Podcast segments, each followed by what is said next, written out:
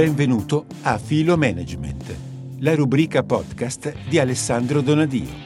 Un punto di vista dinamico e multidisciplinare sulle organizzazioni contemporanee, sulla intersezione fra tecnologie e persona e sul management.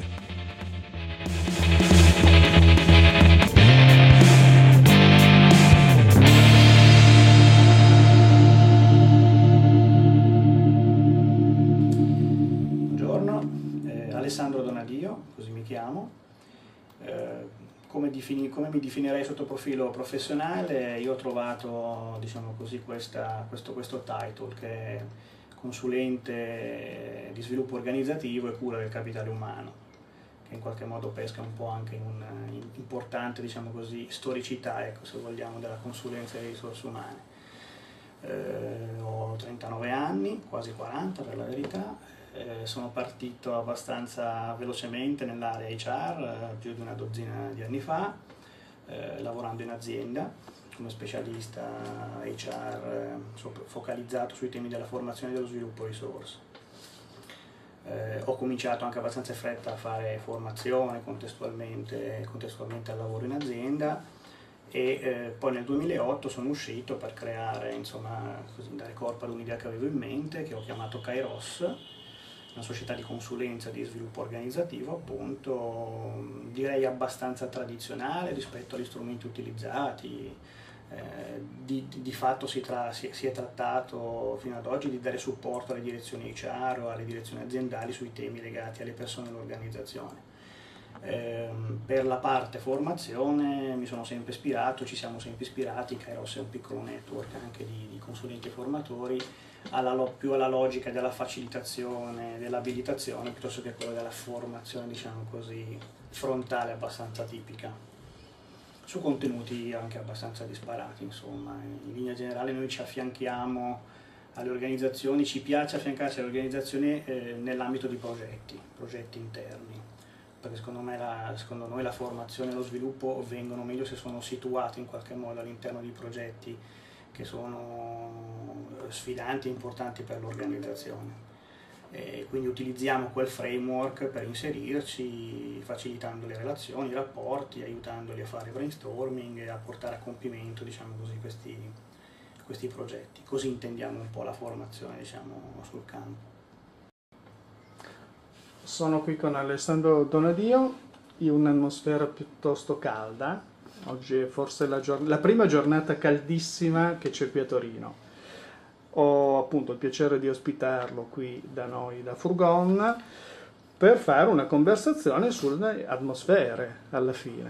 No? Parleremo, almeno spero, di atmosfere aziendali, di atmosfere di sistema, di atmosfere future.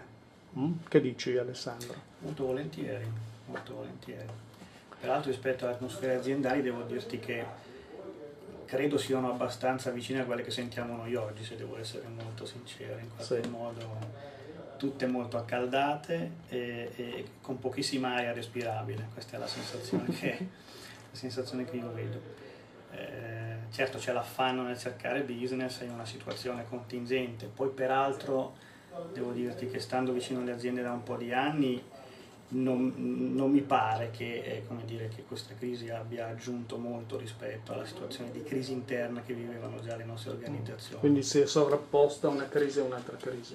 Decisamente, eh, forse quella era una, dire, una, crisi che si sentiva poco in quanto al limite gli ordini nelle aziende entravano, però che non ci fosse progettualità, che ci fosse una dimensione di bassissima collaborazione delle persone al progetto aziendale, questa è una cosa che noi vedevamo da tempo tanto che le organizzazioni ci chiedevano di andare a fare delle vere e proprie insuline di motivazione, che poi è un, un, un approccio che non ho mai capito perché la motivazione sì. non si può certo. introiettare. No? Non è un prodotto. No, non è un prodotto, eppure hanno, hanno sempre pensato così. Mm, l'ispirazione anche di molti, di, di, di molti background di uomini HR è un po' quella, no? Eh, come dire, mettiamo a sistema le forze, la, la forza lavoro come fosse una risorsa, eh, infatti si chiama Risorse Umane, un titolo che secondo me va veramente rivisto, e poi dopo quando per adesso se non c'è più benzina facciamo un po' di cose, insomma un po' di outdoor, un po', un po di eventi interni per rialzare un po' il tono e poi riprendiamo, riprendiamo da lì. Quindi per usare la metafora di prima dell'atmosfera direi che non è necessario installare l'aria condizionata, bisognerebbe aprire le finestre. Certo. Ah. Soprattutto, soprattutto, chiedere alle persone di aprire le finestre, perché mm. di nuovo c'è un... Stando, stando sempre in questa bellissima allegoria e metafora, perché per la verità eh, poi ogni persona sente un clima, probabilmente percepisce un clima diverso. Eh, e, e, come dire, forse ognuna potrebbe decidere se aprire una finestra piuttosto che sventolarsi, piuttosto che, esatto. piuttosto che alzarsi a fare un giro. Sì. Cioè, l'organizzazione dovrebbe essere... Anche andarsene, volendo. Anche andarsene, se, se, se, se volessi. Eh, sì. eh, in realtà invece li teniamo in azienda abbastanza scontenti scontenti poi prevalentemente perché? Perché se io mi domando che cos'è la motivazione, beh la motivazione innanzitutto parte, ma questa roba qui non è che me la invento io, c'è letteratura iosa, no? Eh, ma intanto parte dalla, dalla concezione della persona di poter incidere nell'ambiente nel quale, nel quale, vive una montagna di ore della sua vita. Sì. Quando questa è sufficientemente alienata da ritenere di non poter fare niente di tutto questo, ecco che noi insomma, la persona l'abbiamo persa se noi immaginiamo che poi la persona è fattore di relazione, tu capisci che noi ci lasciamo indietro il corpo sostanziale della, dell'organizzazione reale. E oltretutto le aziende se la sono perse, però se la continuano a mantenere dentro. Quindi diventa paradossale la sì, situazione. Sì, è, è verissimo, perché qui noi abbiamo decisamente delle storture sia interne che esterne, per cui non è così facile per una persona oggi decidere di uscire dall'azienda eh, d'altra parte non, l'azienda non concepisce nemmeno tanto facile portare dentro delle persone da fuori, hm? Perché il modello, il cosiddetto modello per competenze fa sì che poche persone possano entrare su un ruolo che è quel ruolo tipico che io sto cercando nella mia azienda, perché oltre alle competenze poi, come dire, c'è una certa, eh, una certa attinenza culturale. Sì. No? E quando tu sommi questi, tutte queste necessità non trovi mai la persona giusta. Questo perché è la persona che in qualche modo si deve fare liquida rispetto a una struttura che invece è solida. Mm. Io invece ho maturato proprio una, anche qui una metafora un po' diversa, le strutture si devono fare sempre più liquide, mm. quelle per poter invece per portare dentro una persona che invece è molto più solida nel senso di piena, capace di partecipare, capace di operativamente di prendere decisioni. Mm. Poi non penso a una un, un aspetto diciamo Quindi, solo etico. Eh. Esattamente lo stravolgimento del paradigma in cui prima erano le persone che dovevano adattarsi all'azienda, adesso non dico che siano le aziende che devono adattarsi alla singola persona, però la liquidità serve proprio per eh, rendere compatibile, integrato la persona e che possa dare il maggior rendimento possibile. Assolutamente, in una sostanzialmente in un obiettivo nella quale la persona mette del suo, comprende, comprende qual è la direzione e mette del suo. Dopodiché il resto lo fanno veramente le relazioni delle persone fra di loro. No? Eh, nella nostra chiacchierata prima dicevamo che già dal 95 Peter Senge, per, per, per recitare un po' di letteratura, no? ci invitava a riformulare il pensiero organizzativo, l'idea di organizzazione come un sistema adattivo che apprende però poi non si è fatto nulla in quella direzione, perché se è un sistema adattivo che apprende è evidente che gli snodi sostanziali sono le persone e le loro relazioni fra di loro, cioè dovrebbero essere molto capaci e molto agili ed abili a potersi muovere in via del tutto autonoma. E questo spaventa molto perché pare che fuori dalla gerarchia esiste solo l'anarchia. No? Sì. L'auto-organizzazione sembra una roba che non si possa L'intelligenza collettiva. Esatto. Invece tutta, tutta, questa roba esiste, esiste, noi lo vediamo quando affianchiamo dei gruppi di lavoro in progetti anche molto concreti eh, e, ci lasciano, e, ci lasciano, operare come crediamo, diciamo che una certa quota di serendipiti, una certa quota di, di eh, come dire, ehm, eh, se vogliamo di auto-organizzazione fa sì che in realtà i progetti assumano delle dimensioni e dei risvolti abbastanza interessanti.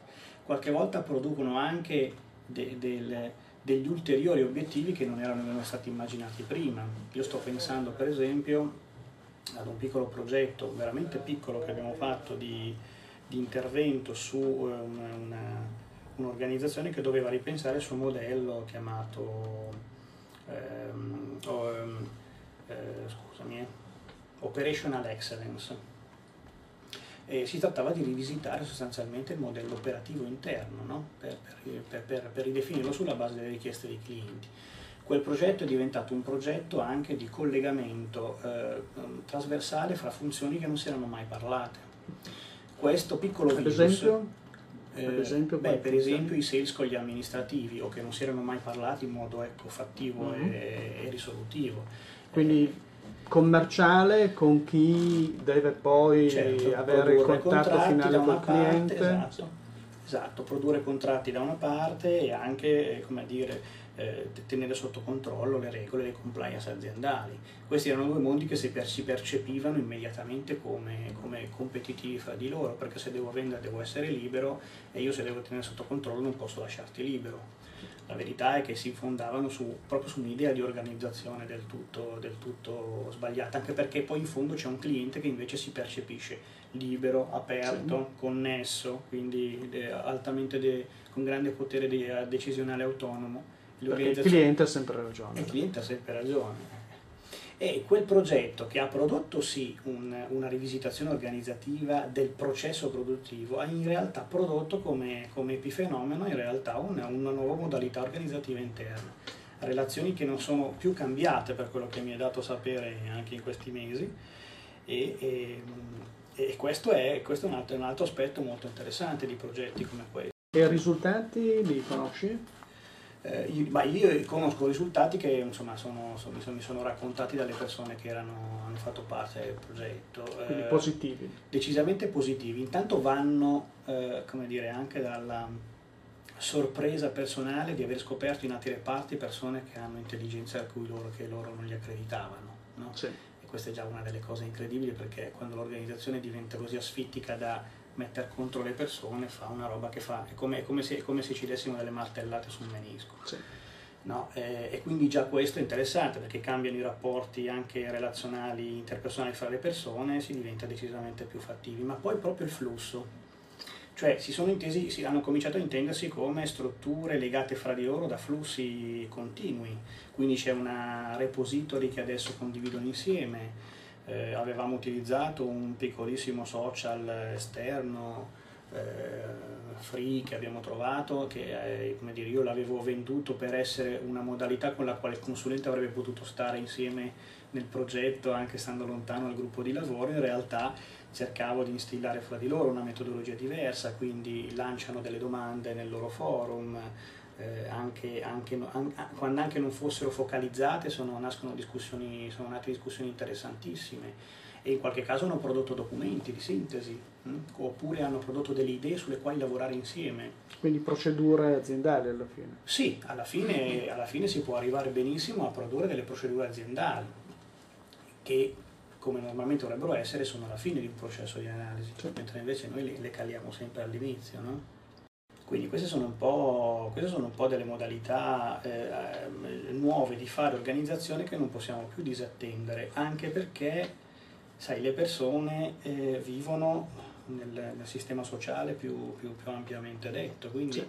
non riescono quasi più a concepire la possi- come dire, la- l'assurdità del paradosso per il quale in azienda non entro su Facebook per compliance stringenti o non posso autonomamente riferirmi ad un mio collega che sta in un'altra area operativa, eh, non posso accedere a dei documenti che stanno da qualche parte, che sono sempre coperti da privacy assolutamente eh, inutili nelle organizzazioni come quelle di oggi. E poi io esco e con Google e Facebook come sono connesso con il mondo, sempre ben informato eh, o, o al meglio delle mie possibilità, libero di fare delle scelte, eh, libero anche di aderire con energia alle cose, ad alcune cause. no? Certo. Quello che io mi domando è perché le organizzazioni non mettano, il management non metta come, come suo obiettivo quello che le persone aderiscono alla causa dell'organizzazione. Certo. perché E non sono nemiche ma dell'azienda. tutt'altro, tutt'altro.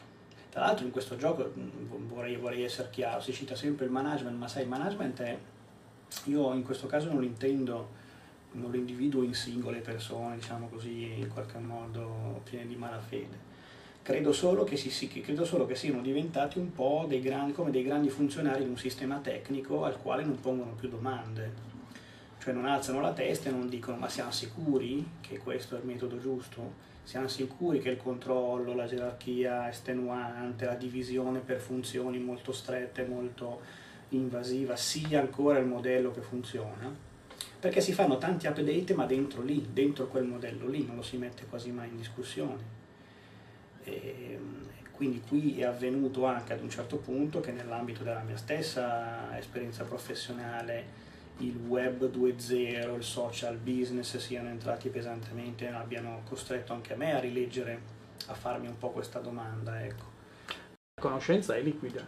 La conoscenza è liquida per sua natura, ma questo lo sapevamo benissimo anche prima.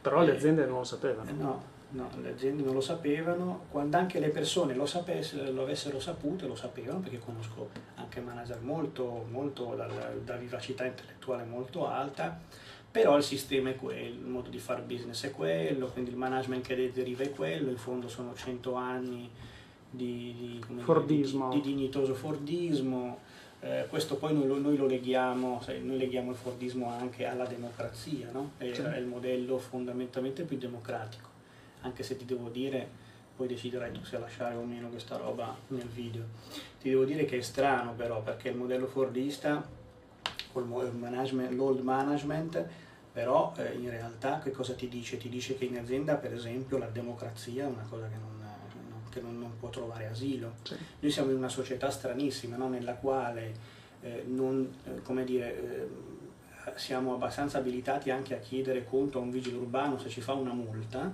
e anche a discuterne con lui perché pensiamo che comunque sia nostro diritto entrare in conversazione Sì. democratica rispetto a lui e poi entriamo in azienda e non discutiamo minimamente la nostra soggezione ad una struttura gerarchica per esempio. Ma questo è soltanto per una ragione di eh, rapporti di forza contrattuale oppure c'è qualcos'altro?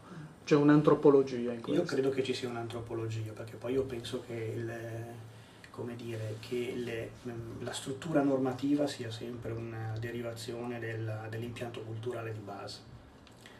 Eh, non, sono, non sono esattamente, credo si chiamassero quelli del diritto positivo, insomma, che diciamo Sì. che sia un diritto alla base di tutto. Io, io questo non lo penso, mm, questo mi fa, questo mi fa un po'... questo, questo mi fa un po' liquido anche da questo tipo di questo punto di vista. Io in realtà penso che le norme migliori sono quelle che la collettività eh, si dà, sono, sono le, sono- sono- le migliori che si può dare a fronte di una conversazione, di un ragionamento ben approfondito, non ciaccole da, da bar o da... Per esempio noi seguiamo, abbiamo seguito e forse uno ne partirà a settembre, sono piccoli progetti ma che io trovo di grandissima importanza, molto, molto potenti per quello che possono generare, eh, con i quali abbiamo lavorato per esempio su dei- sul codice etico aziendale Mm. Abbiamo proposto che il codice etico lo scrivessero, si scri- fosse scritto in crowdsourcing con la partecipazione di tutta l'azienda. E Quindi c'è, un'azienda che ha accettato questo? c'è un'azi- un'azienda, con un'azienda l'abbiamo già fatto e con un'altra, e con un'altra lo stiamo facendo. Siamo nella fantascienza. Guarda, siamo, siamo così tanto nella fantascienza che, eh, che- che dopo che, eh, come dire, eh, che- che dopo che hai finito un progetto come questo non è sempre chiaro nemmeno al management che cosa è successo. Fanno fatica a rileggere anche un'esperienza come questa, per cui parte per ragioni che non sono sempre perfettamente coscienti, no? o perché un, eh, diciamo così, o perché un promoter all'interno che ha una voce abbastanza ascoltata eh, ti ha permesso di farlo. Poi se tu dici in, in fase finale, ok, facciamo un'analisi di quello che è successo, perché abbiamo scritto un documento, ma è, è è- qua è avvenuta un'altra cosa, no? È avvenuto che tutti lo hanno scritto, che tutti hanno dibattuto sulle parole chiave, cos'è trasparenza, cos'è il cliente, cosa vuol dire collaborazione, che cosa vuol dire trattamento dei dati, insomma, andando un po' anche al di là del, del normativismo puro. Ecco, se tu fai notare questo, lo ritengono, diciamo così, va bene, come un esercizio tutto sommato un po' naif, eh, che non ha, che non ha- che non ha cambiato le sorti dell'organizzazione più di tanto, ehm, e non- quindi non riescono, a, non riescono a portarlo a livello di sistema. Trovo che sia questo al momento il grosso problema rispetto all'avvento del, del social pensiero e della collaboration nelle organizzazioni, il fatto proprio che quando anche tu riesci a partire ti delimitano un perimetro ben preciso, in un altro caso era stata la comunicazione interna, Eh, abbiamo lavorato con questa piccola e carinissima azienda nella provincia di Brianza, provincia di Como, eh, lanciano un progetto, ci ho scritto anche sul blog, quindi al limite insomma è anche, anche abbastanza Sì. eh, noto. Il tuo E, blog? eh, Metaloghi organizzativi 2.0. Ok. Metalogo perché io insisto molto sul tema della conversazione. E, e- e lì siamo partiti con un progetto di comunicazione interna che, che ci dava mandato di aiutare un piccolo gruppo a fare un house organ interno.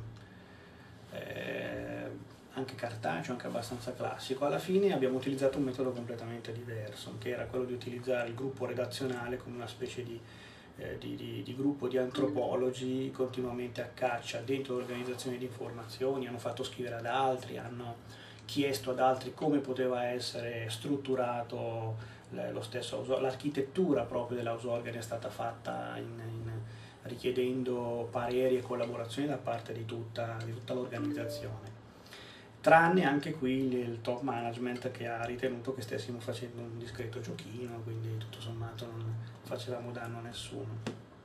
La verità è che delle cose sono successe. Tu pensa che è stato lanciato il contest per scegliere il nome e- e- ed è stato incredibile quello che è venuto su, ma anche, da- anche dalle linee produttive, dai magazzini, da- da- dagli uffici più, eh, come dire, dagli uffici amministrativi per esempio, no? che, ai quali non accrediteresti assolutamente creatività. Persone insospettabili. Insospettabili completamente, è venuto fuori eh, il titolo veramente più sentito e anche più, più creativo che fosse possibile immaginare. Se avessimo messo i 10 creativi probabilmente non, lo avremmo trovato così.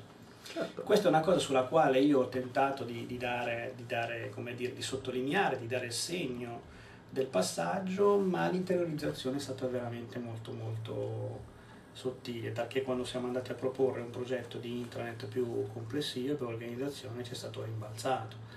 Quindi mi rendo conto che eh, stiamo agendo e dobbiamo agire su un piano che, come dicevi, è un po' dell'antropologia del pensiero organizzativo.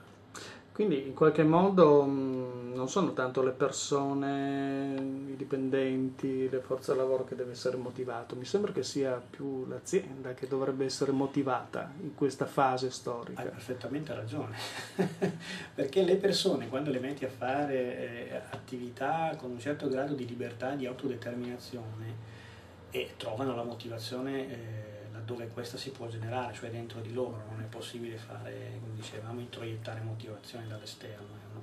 Però le persone vogliono poter far parte in piccolo, in grande, poi ognuno sceglie con che, con- con che- con che dimensione di attività al, al progetto aziendale. Perché comunque, che, che lo si formalizzi o no, le persone passano delle ore di vita durante, nella- nell'ambiente organizzativo e, e, come dire, e necessariamente eh, questo impatta sulla loro concezione anche filosofica della vita. No? E antropologica. e antropologiche. D'altra parte non, non- sarebbe impossibile che, che, come dire, non può non succedere perché la nostra natura umana ci richiede poi di dare senso alle cose che facciamo da, da qualche parte.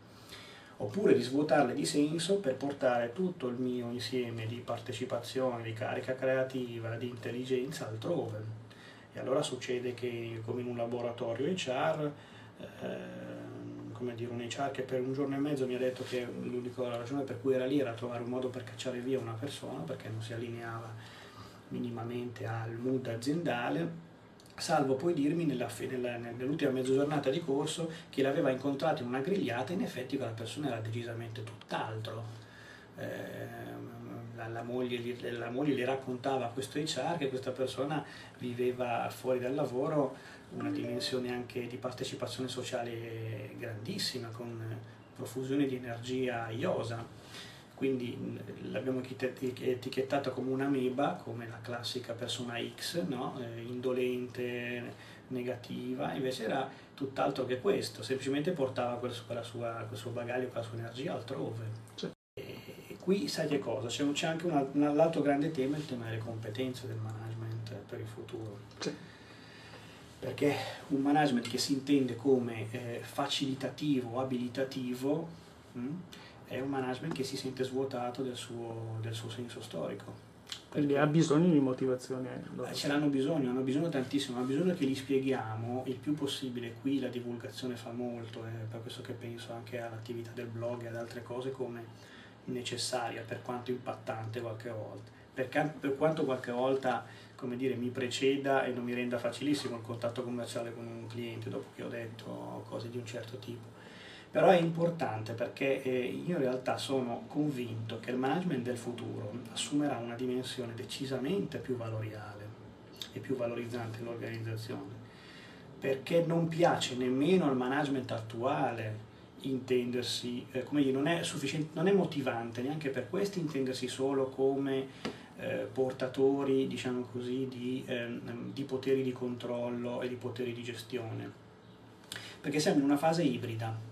Intanto le persone non le puoi decisamente più eh, come dire, controllare nei termini in cui le controllavamo, parcellizzando il loro lavoro, soprattutto negli anni 50-60.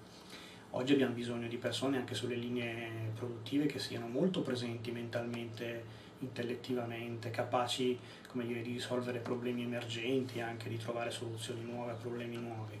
E persone così non le puoi controllare appieno come facevamo appunto 40 anni fa però nello stesso tempo hanno paura che l'abbandono, diciamo così, dello strumento di controllo per adottarne un altro, che è quello di facilitare, eh, in qualche modo, di creare dei luoghi dove le persone poi fanno loro, ecco che lì si sentono come in qualche modo svuotati, come, eh, come svuotati forse anche da uno status che in qualche modo gli veniva riconosciuto.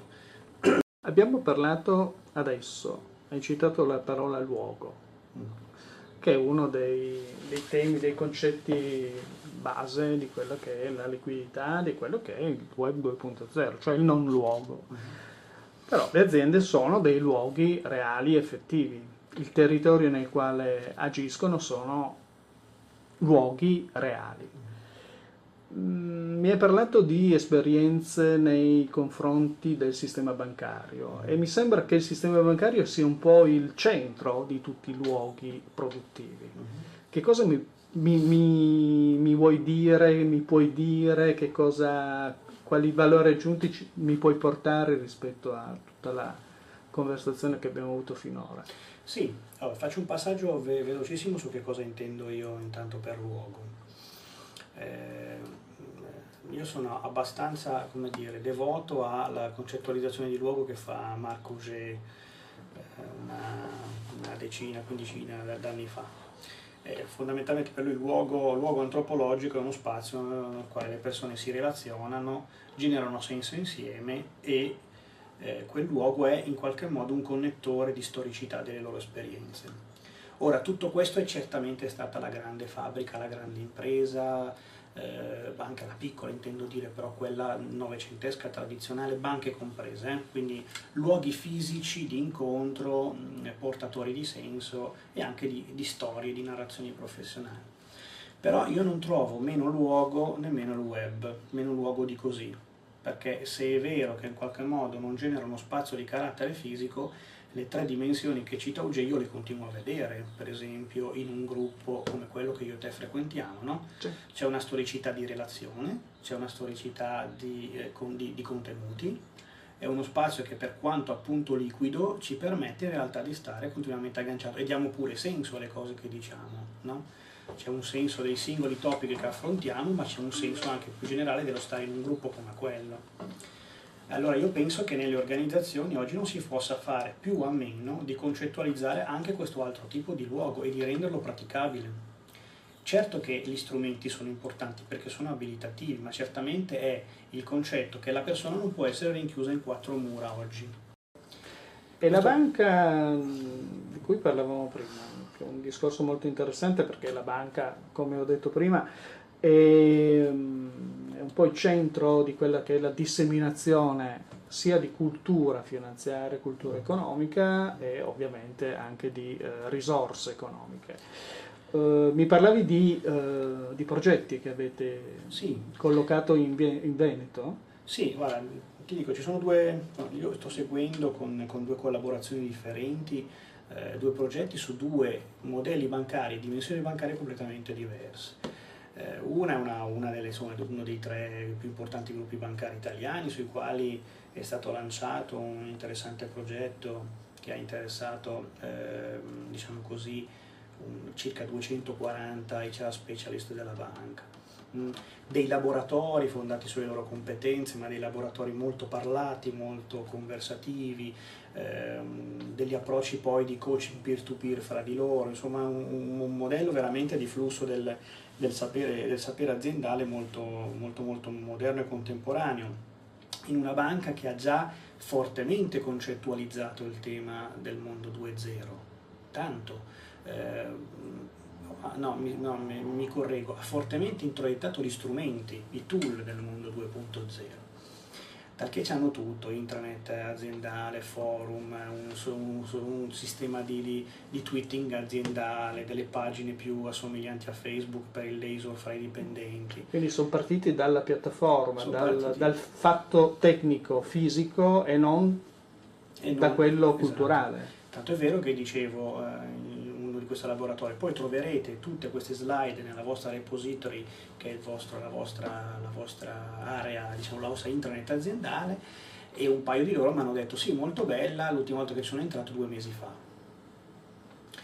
E questo a me ha fatto molto pensare, insomma, ecco, ci sono grandissimi tool in effetti però non è messa perfettamente in discussione la modalità interattiva, in qualche modo non è promossa eh, a dovere, diciamo così, una, una, una mentalità di, la mentalità della connessione del flusso del sapere. È una bellissima Ferrari tenuta in garage. È, è, è molto triste questo, devo dire, molto triste e soprattutto poi per, per, per, per strutture che, che, in qualche modo hanno una loro, sono driver di mercato, hanno una loro ascendenza anche su, su tutto il loro, il loro, insieme, il loro contorno. Ecco.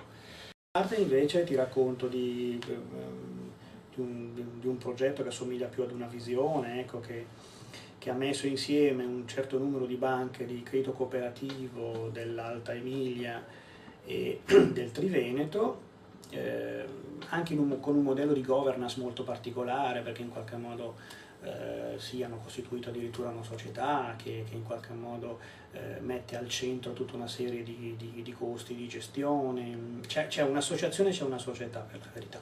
L'associazione fa questo lavoro di, di integrazione di tool al centro. La società invece è diventata una, uno strumento di propulsione dei mercati di riferimento di queste piccole banche, che qualche volta sono, sono piccole, però qualche volta sono anche 50 filiali, eh, quindi eh, piccole rispetto ai grandi, ai, ai, a quelle mastodontiche. Ecco. Eh, e che, eh, questa è la cosa secondo me più interessante, mettono insieme modalità, discutono loro, dei loro approcci eh, con, con, con, una logica decisamente paradossale rispetto a quello che uno, uno si aspetterebbe. Di una, collaborazione soprattutto. Di collaborazione, di collaborazione senza, gran, senza, senza, grandissima paura. Sì, di concorrenza di tra di loro. No, no, perché loro hanno certamente una loro specificità sul, sul terreno. Intendiamoci, eh, come dire, non è, che, non è, che, se la passano benissimo neanche loro, perché il sistema comunque è un sistema in questo, eh, in questo momento ehm, martoriato nella sua complessità però il modello che loro stanno attuando è un modello che gli, gli, gli permette, gli continua, come dire, eh, gli permette di lavorare su quella dimensione che è il rapporto territoriale, la vicinanza, il rapporto diretto con le loro persone, che è stato ed è probabilmente sarà il loro grande asset eh, per sempre. Eh, d'altra parte quel modello però risultava sempre molto povero di contenuti, no? perché invece le tecniche, le, le, modalità stavano altrove.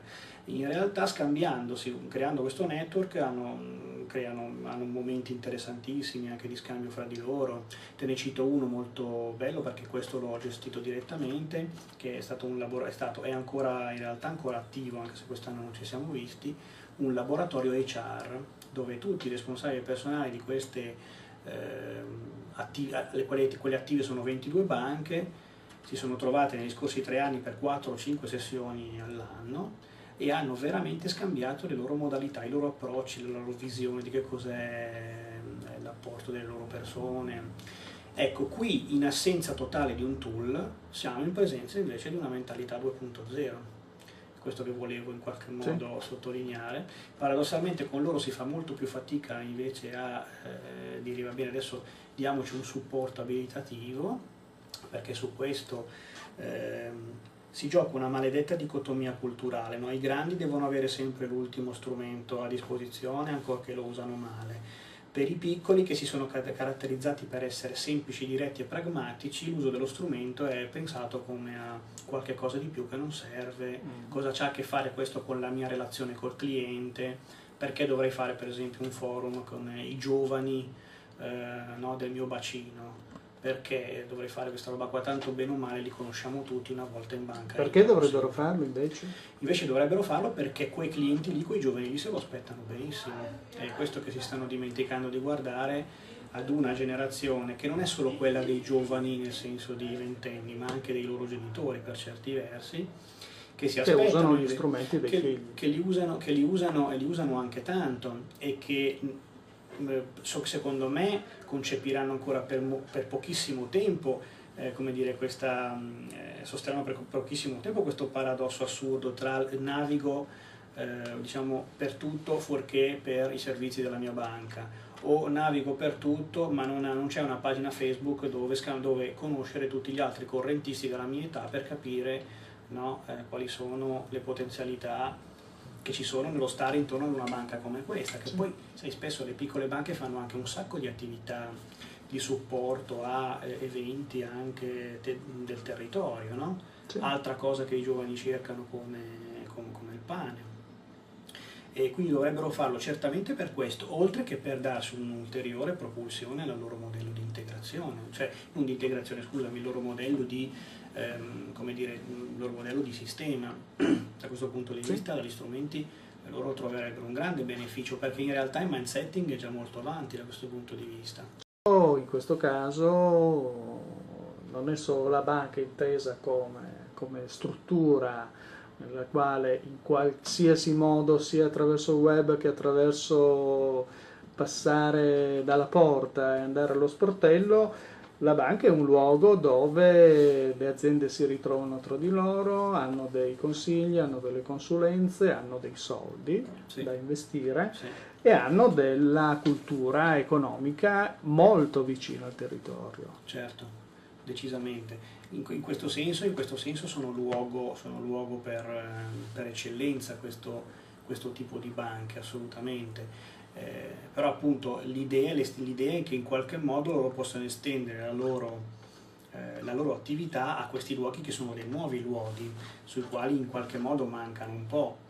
Perché non è che sono molto progettuali, eh, queste piccole banche sono molto creative, d'altra parte hanno a che fare con pochissime risorse che devono il più delle volte rimaneggiare con idee sempre nuove quindi poi ci sono dei, naturalmente delle eccellenze, poi invece dei casi, dei casi eh, più di sopravvivenza, però quando guardi anche a quelle eccellenze ti rendi conto che sono dal punto di vista delle idee i veri driver di, di, di alcuni sì. di quei mercati lì. No? Eh, una di queste banche molto a nord nel Triveneto addirittura ha creato eh, forse non la prima, ma nel mondo di credito cooperativo probabilmente sì, eh, banca quasi, quasi virtuale, nel senso che esiste uno sportello, ehm, come dire, si, sia in banca, sempre aperto H24, 7 giorni su 7, ed esiste un accesso via, via internet eh, alla banca nella quale addirittura ti risponde sempre qualcuno per consulenza, per qualsiasi tipo di, eh, di necessità e di servizio. Gli abbiamo chiesto come avesse gestito poi l'impatto sulle sue persone e lui ha eh, dire, dato una risposta assolutamente eh, so come, scioccante. No? Gli ho raccontato che nel progetto bancario gli ho chiesto se ci davano qualche idea, ce l'hanno data e dopodiché è chiaro che eh, dire, la formulazione organizzativa è venuta fuori per effetto di quella conversazione lì. Non è che lui non ci avesse un'idea ben precisa di dove li volesse portare, però certamente ha aperto diciamo così, una, un minimo di stagione di conversazione al suo interno. No? Una banca piccola che, che, che, che rischiava eh, dire, di venire travolta dalla concorrenza dei grossi gruppi bancari e che poteva fruire anche della tecnologia per darsi uno spunto in più. Quindi da lì vengono delle, delle, delle, anche delle interessanti idee per riformulare per esempio il concetto anche di luogo, in questo senso tu hai in testa un progetto interessante, un progetto per il tuo futuro, e dato che comunque noi ci interessa molto il futuro dei nostri amici perché siete amici golosi il futuro, eh, vorremmo sapere assolutamente quello che hai in testa. Sì, allora è, è, è, un passaggio inevitabile a questo punto, nel senso che tutta le, buona parte delle conversazioni, della conversazione che abbiamo fatto oggi è una conversazione che io ho fatto con me stesso e con alcune persone che mi sono state intorno negli ultimi, negli ultimi anni. Eh, come dire, ehm, l'osservazione poi del campo sociale allargato ci ha proposto decisamente un, un, se vuoi, uno scenario che dal mio punto di vista è ineludibile eh, quindi io creo, mi sono immaginato di creare un contenitore nuovo che è una piccola struttura societaria, poi la governance eh, per la verità ancora non ci abbiamo pensato, però diciamo ecco, è un luogo ulteriore che noi abbiamo chiamato enable, nel senso di, proprio di, di abilitare, lo troverete come e-enable, e eh, che ha certamente come vision una vision abbastanza, non so come dirti, eh, una vision abbastanza visionaria, perché noi diciamo di volere proprio cambiare le organizzazioni, eh, quindi di smetterla anche di cincischiare con il tema sì, un po' di gerarchia sì, ma sì, ma facciamo un po' di collaboration qua, ma mettiamo un tullino lì. Noi pensiamo in qualche modo di entrare nell'organizzazione e fare un discorso molto molto eh, molto molto impattante su come ci si deve, su come ci si deve proiettare su questo scenario nuovo. Una provocazione?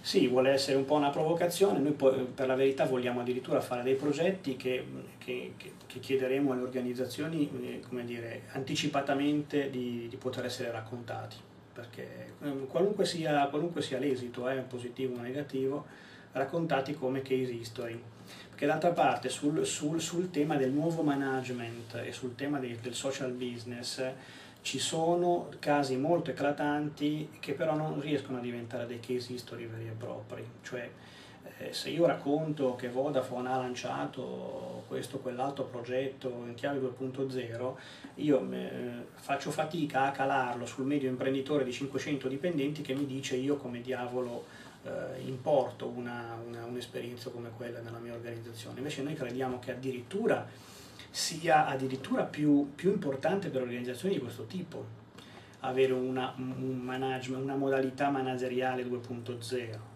quindi fondata sul flusso del sapere, fondata sulla collaborazione emergente, tutte le cose che ci siamo detti, sulla, sulla, sulla eh, coltivazione di un nuovo modello di capo? La parola capo non è brutta perché poi vuol dire stare, stare alla testa, no? prendersi responsabilità. Eh, però vuol dire prendersi responsabilità e d'altra parte sei anche il primo che vede uno scenario no? quando sei davanti. Sì. Quindi dovresti davvero abilitare le persone a raccontare loro quello che vedi ed aiutarli a fare. No? Eh, questi nuovi capi io li vedo, secondo me in Nuce ci sono, in moltissime organizzazioni, bisognerebbe veramente solo avere il coraggio di lanciare un po' di progetti. Per me Ecco, che devono, ciò che non deve essere immediatamente innovativo sono proprio eh, gli obiettivi di quei progetti, cioè i progetti possono essere progetti abbastanza tipici in un'organizzazione, lo sviluppo di un, di un mercato nuovo, eh, un'idea, un'idea commerciale, una ottimizzazione dei processi interni, eh, un miglioramento della comunicazione, qualsiasi progetto, qualsiasi progetto anche abbastanza canonico, però gestito in questa chiave gestito in una chiave di massima apertura alla collaborazione al progetto di chiunque ci voglia partecipare, non solo del gruppo di lavoro in senso stretto, un minimo utilizzo di strumenti abilitativi per fare tutto questo ed una guida facilitativa hm, che, si accompagna, ai capi anche come modello formativo. Eh, quindi questa è un po' sostanzialmente la nostra idea.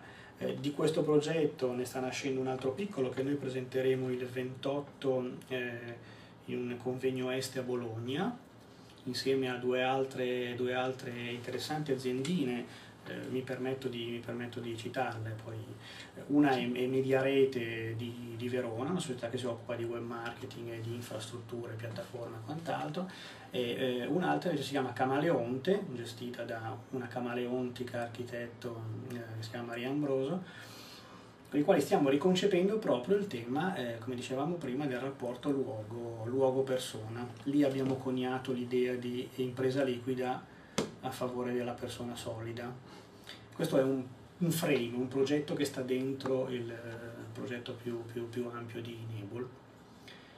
Eh, quindi Mm, questo è un po', devo dire anche, so se posso dire con un po' di enfasi, un, po', un progetto che mette un po' un cappello, devo dire, agli ultimi dieci anni di mia attività consulenziale, un progetto al quale credo molto, perché poi penso... Eh, penso, penso davvero questo, e poi forse potrebbe essere una frase finale, questo non so se sì. decidilo tu, un po' slogan.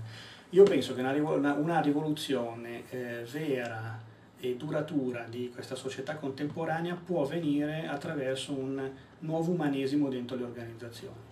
Può diventare potente questa cosa, anzi potrebbe essere che in questo momento noi viviamo il flusso della libertà assoluta della persona che da dentro va verso l'impresa mentre invece una ridefinizione della persona, eh, eticamente anche parlando, che vada da dentro l'impresa verso la società, potrebbe addirittura portare dei valori aggregativi molto, molto più stabili, una società che in questo momento è sì vero liquida, aperta, ma in qualche modo anche un po' confusa. E che ha bisogno di politica. Ha, bis- ha, bisogno di politica. Eh, d'altra parte io penso eh, che le imprese, dentro le imprese si formula tantissimo del valore del senso sì. che poi la politica deve recuperare. Certo. No? In qualche modo poi le imprese sono sui territori, esprimono cultura, esprimono anche benessere.